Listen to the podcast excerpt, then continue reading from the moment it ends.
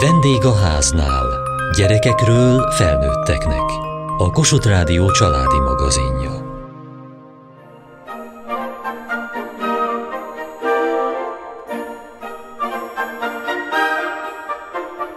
harminc éves az Ékszerbalett, de nem mindenki van itt harminc éve, akikkel most beszélgetünk. Mi az az emlék, az a, az első, ami most eszükbe jut? Nekem még a kilencvennégyes diótörő. Renge Kinga balettmester. Ott voltam először a színpadon, és főszerepben voltam, mert én voltam a Marika, mármint a pici Marika, de én ezt annyira szerettem. Természetes volt, magától értetődő, hogy színpadon lehetek gyerekként, és amit rám bíz a mesternő, aki történetesen az anyukám is, de hát olyankor egészen más minőségben tekintettünk egymásra, azt én megcsinálom. És jól csinálom, mert hiszen érthetően és a szintemhez mérten látott el feladatokkal, amit a színpadon meg kell valósítani, és, és egyszerűen nagyon jó volt, egy, egy magabiztos érzésem volt, hogy már ott piciként, hogy amit itt csinálok, az jó, és a közönségnek tetszik, és a szép Csajkovszki zenére megmutathatom, amit én tudok. Ez egy fantasztikus érzés volt nekem. Matyóni Tóth Luca, táncművész és balettanár. Nem a legelső, de az egyik legkorábbi emlékem az Ékszerbalettről, amikor néhány hete táncoltam még csak Györgyi néni keze alatt, és volt szerencsém elmenni a Báb Színházba megnézni az első igazi színházi előadást az Ékszerbalettől, ami a Kis hableány volt, és abban a pillanatban úgy megnyugodtam, hogy én a jó helyen vagyok, hogy nekem ebben az iskolában a helyem, és akkor eldöntöttem, hogy na, ha én egyszer elég nagy leszek, akkor ott fogok ezekkel a lányokkal táncolni a színpadon, és hát szerencsére így is lett. Ez volt az egyik ilyen meghatározóbb. És azóta a szerepei közül melyik nőtt önhöz igazán? Kettőt tudnék kiemelni, és az egyik, az nem is egy nagy szerep. Az egyetlen tánc, amikor a Hattyúk tavát csináltuk, akkor én lehettem az ír királylány, ez egy step szóló volt, és az a zene is, és a, a koreográfia is, az annyira a szívem csücske, hogy remélem, hogy lesz még lehetőségem eltáncolni, mert az, az mai napig az egyik kedvencem, és éjfélkor álmomban fölkelt fel tudnám táncolni. A másik pedig Olaf a Jégvarázsból. Az a szerep az annyira egy jó karakter, egy mókás, aki a nehezebb pillanatokat enyhíti, tehát aki viccet visz a szomorú történet közepébe, és hát, és hát a gyerekek oda vannak érte, és ez az egyik legjobb érzés, amikor az első jelenetben megjelenek, még csak meg sem mozdulok, de már a félközönség kiabál, hogy anya, anya, ott van Olaf, és ez, ez egy olyan elmondhatatlan jó érzés, hogy emiatt is a szívem csücske az Olaf szerep. Tóth Borbála. Nekem az egyik legkorábbi emlékem az Ékszerbalettről még akkor volt, amikor még nem is táncoltam ott. A nővérem táncolt már, Tóth Luca Dóra, és anyukám segített a háttérben, és én is ott álltam mögöttük a kulisszákban, amikor a hamupipőkét adták elő. Felvettem az egyik fejdíszt, és emlékszem, amikor már mindenki pakolt el a díszleteket, kellékeket, akkor én ott abban a fejdíszben cigánykerekeztem, spárgáztam, mindent csináltam a színpadon, és amikor aznap hazamentem, hát éreztem, hogy hát mégiscsak fogok itt táncolni. Hány éves volt ekkor? Hat éves voltam. És ott el is dőlt? Hát el is dőlt, azóta is itt vagyok tizenöt éve.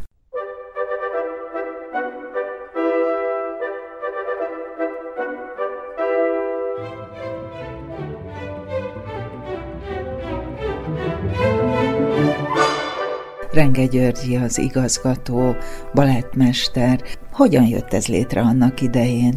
ezerkilencszázkilencvenegyben kezdtem el tanítani, Újpesten is, és Rákoskeresztúron is, és ez nagyon érdekes volt ez a kettősség, mivel hogy Újpesten tanultam még én is balettozni, Balázsné Menyhárszki Henriettnél, és az ő munkáját próbáltam folytatni, illetve akkor még asszisztensként hospitáltam mellette, de közben, mivel kiköltöztünk Rákos Csabára, így az én munkalehetőségem kitágult a tizenhetedik kerületben, ahol éppen nagyon örültek annak, hogy balett tanárral találkoztak, és akkor ott is elindult egy ilyen építkezés, és hát nagyon-nagyon gyorsan, nagyon sok növendékünk lett, és már a következő évben tartottunk egy nagyszerű balettvizsga előadást. Henni néninél tanult, mert Henni néni volt a neve a növendékek között. Mit lehetett tőle tanulni? Henny néninél klasszikus balett alapokat lehetett nagyon jól tanulni, akrobatikát, ami már akkor is egy ritkaság számba menő tantárgy volt, mert nagyon kevesen tanították, és a legnagyobb kuriózum a step volt, amit Magyarországon szinte ő oktatott egyedül, és kiváltképpen a legnagyobb tudással. És ezt a fantasztikus metodikát, ezt ránk hagyta, és mi azóta is ezzel a metodikával tanítjuk a következő generációkat, és szintén ez ritkaság számba megy, mert ma már Magyarországon nagyon kevés helyen tanítanak steppet. Ami azért is nagyon fontos, mert a növendékeknek a ritmuskészségét és a hallását olyan módon fejleszti, és olyan módon segíti elő, amire egy táncosnak nagyon nagy szüksége van. Mikor döntötte el, hogy ezt folytatja, és ezen jár majd? Hát ez nagyon érdekes volt, mert én zenésznek készültem, szüleim zenésznek szántak engem, orgonai zeneszerzés szakon végeztem, és azután később, mivel a balett végig hobbi szinten folyt az életemben, és aztán egyszer csak, amikor ő már úgy érezte, hogy már nagyon fáradékony, vagy már nem bírja olyan energiával, akkor engem megkért, hogy az óvodás növendékekkel foglalkozzam, és így akkor én ebbe belecseppentem, és azonnal beleszerettem. Mindig is a szerelmem volt ez a dolog, és a legnagyobb örömöt és kikapcsolódást az életemben ez jelentette, de azt nem gondoltam volna, hogy valaha ez lesz a kenyerem. Fiatal koromban már koreográfiákat is készítettünk, és ki mi tudott, megnyertük nyolcvanháromban, tehát valahogy elindult egy ilyen táncos pályafutás is a zenei pálya mellett, és hát talán emiatt választott engem, de tényleg, hogy második anyukámként tisztelhettem őt, hiszen négy éves korom óta tanított engem, mint ahogyan mi is a mostani gyerekeket. Később elvégeztem akkor én is a balettmesterképzést, és kétezer-tízben pedig mesterpedagógus lettem. Felállunk első pozícióban.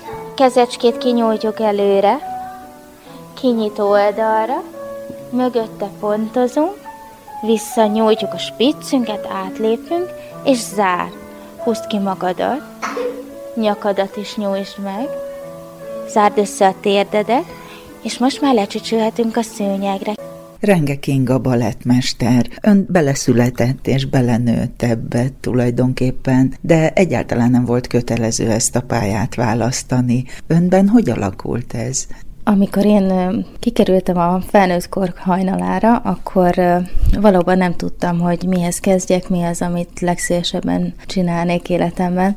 És hirtelen jött az alkalom, hogy anyukám, az én balettmesterem megkérdezte, hogy akkor esetleg átvennék-e néhány óvodás csoportot, és akkor így kipróbálnám magamat ebben a műfajban. És hát egy ilyen nagy izgalommal, mert volt bennem némi félsz, hogy hát hiába én is négy éves korom óta tanulok balettozni, de azért tanítani az más. De volt bennem egy motiváció, hogy azért, azért ez lehet, hogy menne nekem. És amikor ezt elkezdtem, és csináltam, és láttam a növendékeken, hogy nekik ez tetszik, hogy ők ebben fejlődnek. És ez nekem egy olyan, egy olyan felismerést adott arra nézve, hogy, hogy én jó helyen vagyok. Ez egy olyan dolog, amit én jól csinálok. És minden jel erre mutat, hogy nekem ezt nem szabad abba hagynom. Ez, ez egy olyan belekóstolás volt, ami egy ilyen erővel be, beszívott magában. Az első év után nem volt számomra kérdés. És ez nem játék. Tehát egy nagyon játékos a felépítés az órának, és hát pici négy évesekről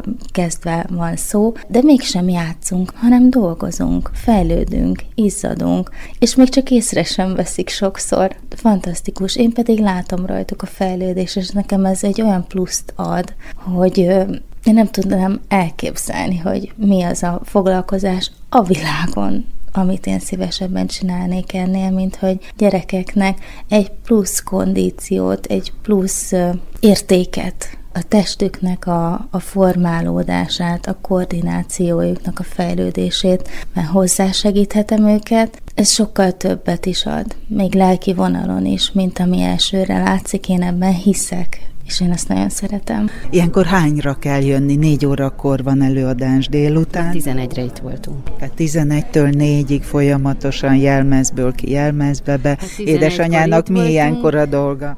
Ők már igazán annyira nagy lányok és önállók, főleg, hogy azért már évek óta benne vannak, hogy ők, ők csinálják maguknak egyedül. Etetni, itatni. Az, arra kell szólni, igen. Közben a hajat esetleg, hogyha ha, ugye most ilyen különleges haj kellett nekik, úgyhogy abba segítettünk, de egyébként mindent önállóan megcsinálnak. Öt éves múlt, amikor először társulatos volt. Ő háttérben van, kb. hat szerepben van itt most. De előtte volt az Oroszlán királyba, volt a Színba, volt a Kismajom az Aladinba, volt a Kis Csésze, a Szépség és a Szörnyetekbe, úgyhogy ez már végig. De akkor tehetsége is van hozzá, mert nem mindenki kerül a társulatba. Igen, igen, igen.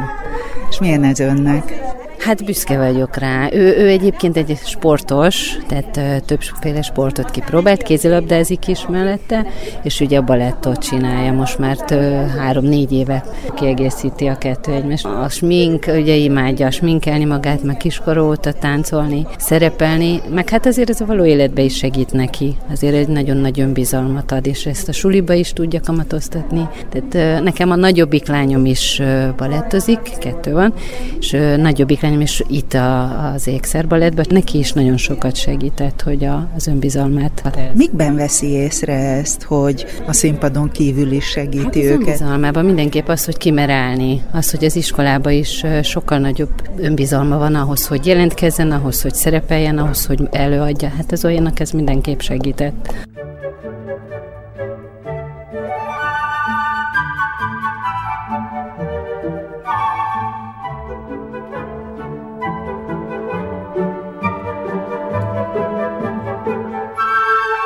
Renge Lídia, szólótáncos, koreográfus, próbavezető, balettmester. Mi jut eszébe először, hogyha a, a harminc éves Ékszerbalettre gondol? Az az igazság, hogy eléggé szentimentális vagyok ilyenkor, amikor vissza kell emlékezni. Tulajdonképpen, amikor én megszülettem, körülbelül azzal indult el ez az egész édesanyám által, és euh, amikor már kinőtt a lábam, mindig vitt magával, és euh, teljesen beszippantott ez az egész hivatás, ez az egész műfaj, és annyira örülök neki, hogy el is tudtam ebben helyezkedni, mert hát az adottságaim is engedik, hogy, hogy ennek megfelelően itt működjek, és kamatoztathassam azt az egész örökséget, amit kaptam. Nem csak édesanyámnak köszönhetem, voltak nagyon jó balettmestereim, Menyhárszki Henriettát szeretném megemlíteni főleg, mert a step tánc alapokat, a metodikát, ezt abszolút tőle örököltük, és nekem még Mecsker Márta is a személyes mesternőm, aki hát azóta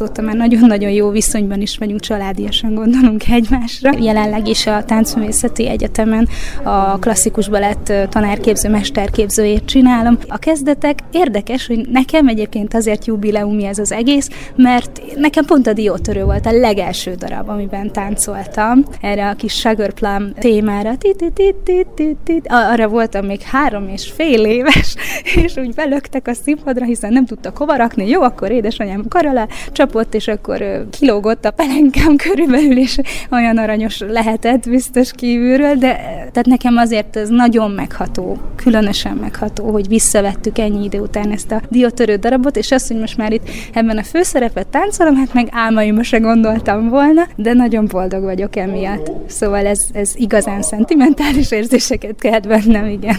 Az, hogy koreografál is, hogy elindult a fantáziája, és abban is van tehetsége, és most már azt szerint állítják színpadra ezeket a mesedarabokat. Ez hogyan építkezett? Akkor még nagyon sok olyan darab volt, amivel a gyermekkart rengeteget szerepeltették. Nekem volt szerencsém szóló szerepeket is játszani, illetve énekelni, és hát ez a fajta zenei közelség és színpadi rutin iszonyatosan sokat segít ebben a szakmában, hogy koreografálás, és hát én ezt utána tovább vittem úgy, hogy én a Szent István zeneművészeti konziban kezdtem el hangkultúra szakon a középiskolában tanulni, és tulajdonképpen csak utána mentem a Táncművészeti Egyetemre a felnőtt képzőbe. Egyszer csak létrejött egy olyan társulat is, akikkel rendszeresen és évi több előadást tartottak, korábban a Báb Színházban, most pedig a Stefánia Palotában. Renge Györgyi az igazgató, balettmester. Az iskola életében ez egy nagyon nagy váltás izgalmas volt, hogy létrejött egy olyan tehetséggondozó program, amiben azoknak a kiemelkedő tehetségeknek szerettünk volna teret biztosítani, akik ugyan lehet, hogy nem készülnek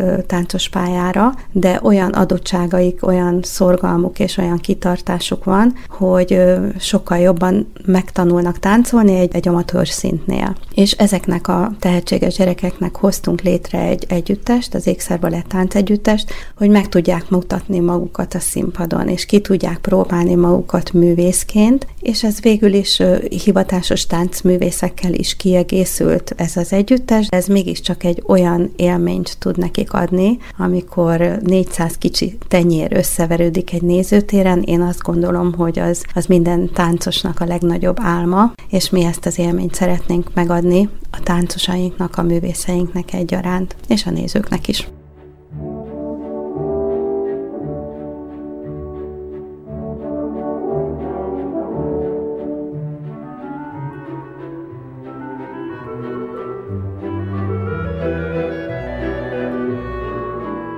Tótné Mózer Anna Mária ügyelő hogyan került ebbe a pozícióba?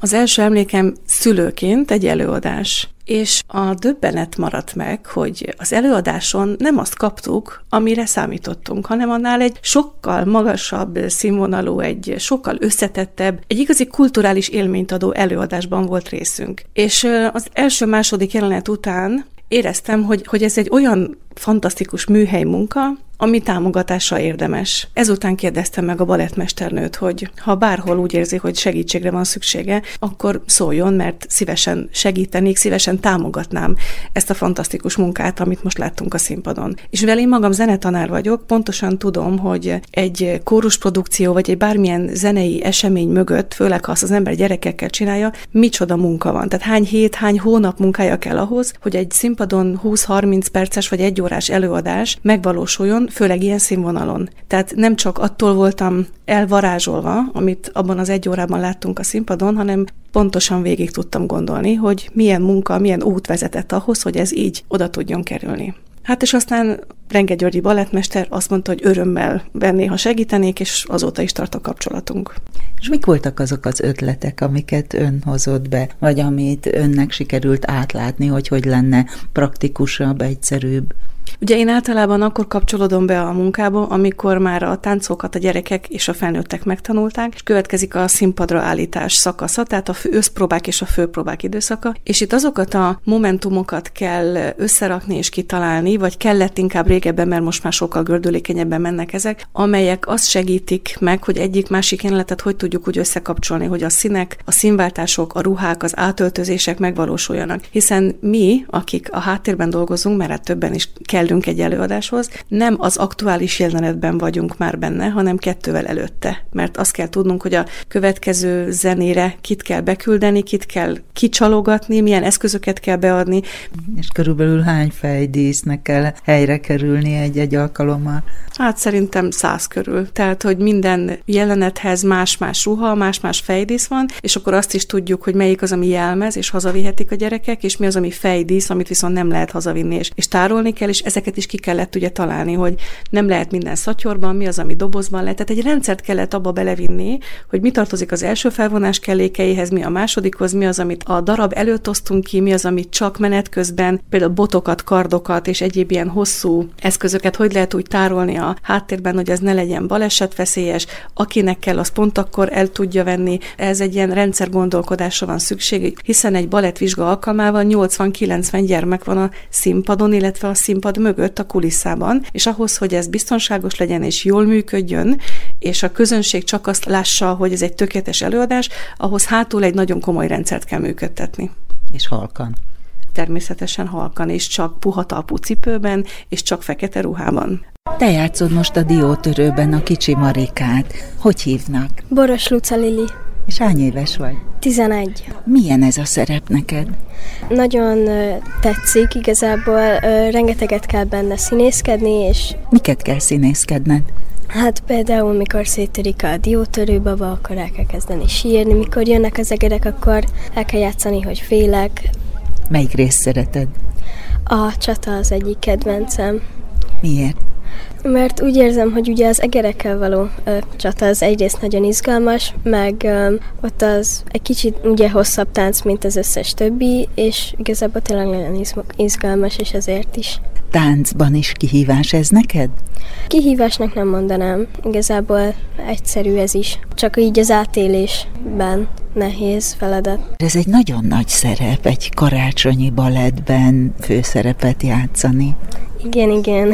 Én is meg voltam lepődve, hogy, hogy, hogy én meg én nemrég kezdtem el, tehát hogy két-három éve nagyjából. Úgyhogy igazából számomra is meglepetés volt. És hogy érzed magad itt az ékszerbalettben? Hát nagyon jól érzem magam a társulattal, úgy érzem, mint hogyha egy család lennénk, igazából mindenki nagyon kedves számomra, és hát mindenkivel nagyon jóban vagyok. Az ékszerbalett előadásnak a társulati előadásai azért is nagyon fontosak, mert ezeket ugye matiné előadásoknak hirdetjük, tehát családok jönnek, sok-sok gyerekkel, és ezek a gyerekek nagyon sok esetben a mi mesebalettjeink alkalmával találkoznak először a színházzal, és az, hogy milyen az első színházi élmény, az nagy valószínűséggel az egész életünkre befolyásolja azt, hogy mi szeretünk-e színházba járni, vagy nem. És olyan öröm látni, hogy kezdés előtt pár perccel, amikor körbenézek odakint, hogy a nézőtér készen van-e, tehát, hogy mindenki bennül a helyén, azt a sok csínos ruhába felöltözött kislányt és kisfiút, akik repesre várják, hogy elkezdődjék az előadás, látni rajtuk, hogy ők tényleg színházba jönnek, és megértik az előadást, és boldogan tapsolnak, drukkolnak a jó szereplőknek, és fújjogatnak a gonoszoknak. Ez egy fantasztikus dolog, és abszolút én abszolút érzem benne azt a missziót, hogy mi a színházba járást is ezzel tanítjuk, és neveljük, és, és reméljük, hogy olyan élményekkel mennek haza, hogy nem csak gyerekként, hanem majd felnőttként is boldog színházba járó emberek lesznek.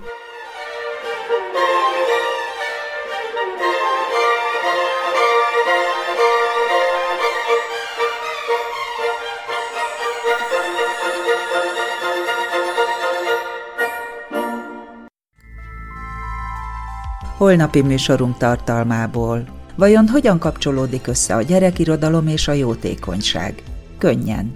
A Dániel András által megálmodott Rajzolj nekem akcióban például illusztrátorok segítenek egy-egy jó ügyet úgy, hogy egy adventi vasárnapon rajzos kívánságokat teljesítenek adományért cserébe. De a fordítottjára is akad példa. Gáncs Kristóf az Ökumenikus Segélyszervezetnél végzett munkája révén többek között gyermekeknek segít. Szabad idejében viszont írt nekik egy mesekönyvet. Kövessék műsorunkat podcaston, vagy keressék adásainkat a mediaclick pont hu internetes oldalon. Várjuk leveleiket a vendégháznál kukac m t v a pont hu e-mail címen. Műsorunk témáiról a Kossuth Rádió Facebook oldalán is olvashatnak. Elhangzott a vendégháznál. A szerkesztő riporter Szendrei Edit, a gyártásvezető Mali Andrea, a felelős szerkesztő Hegyesi Gabriella.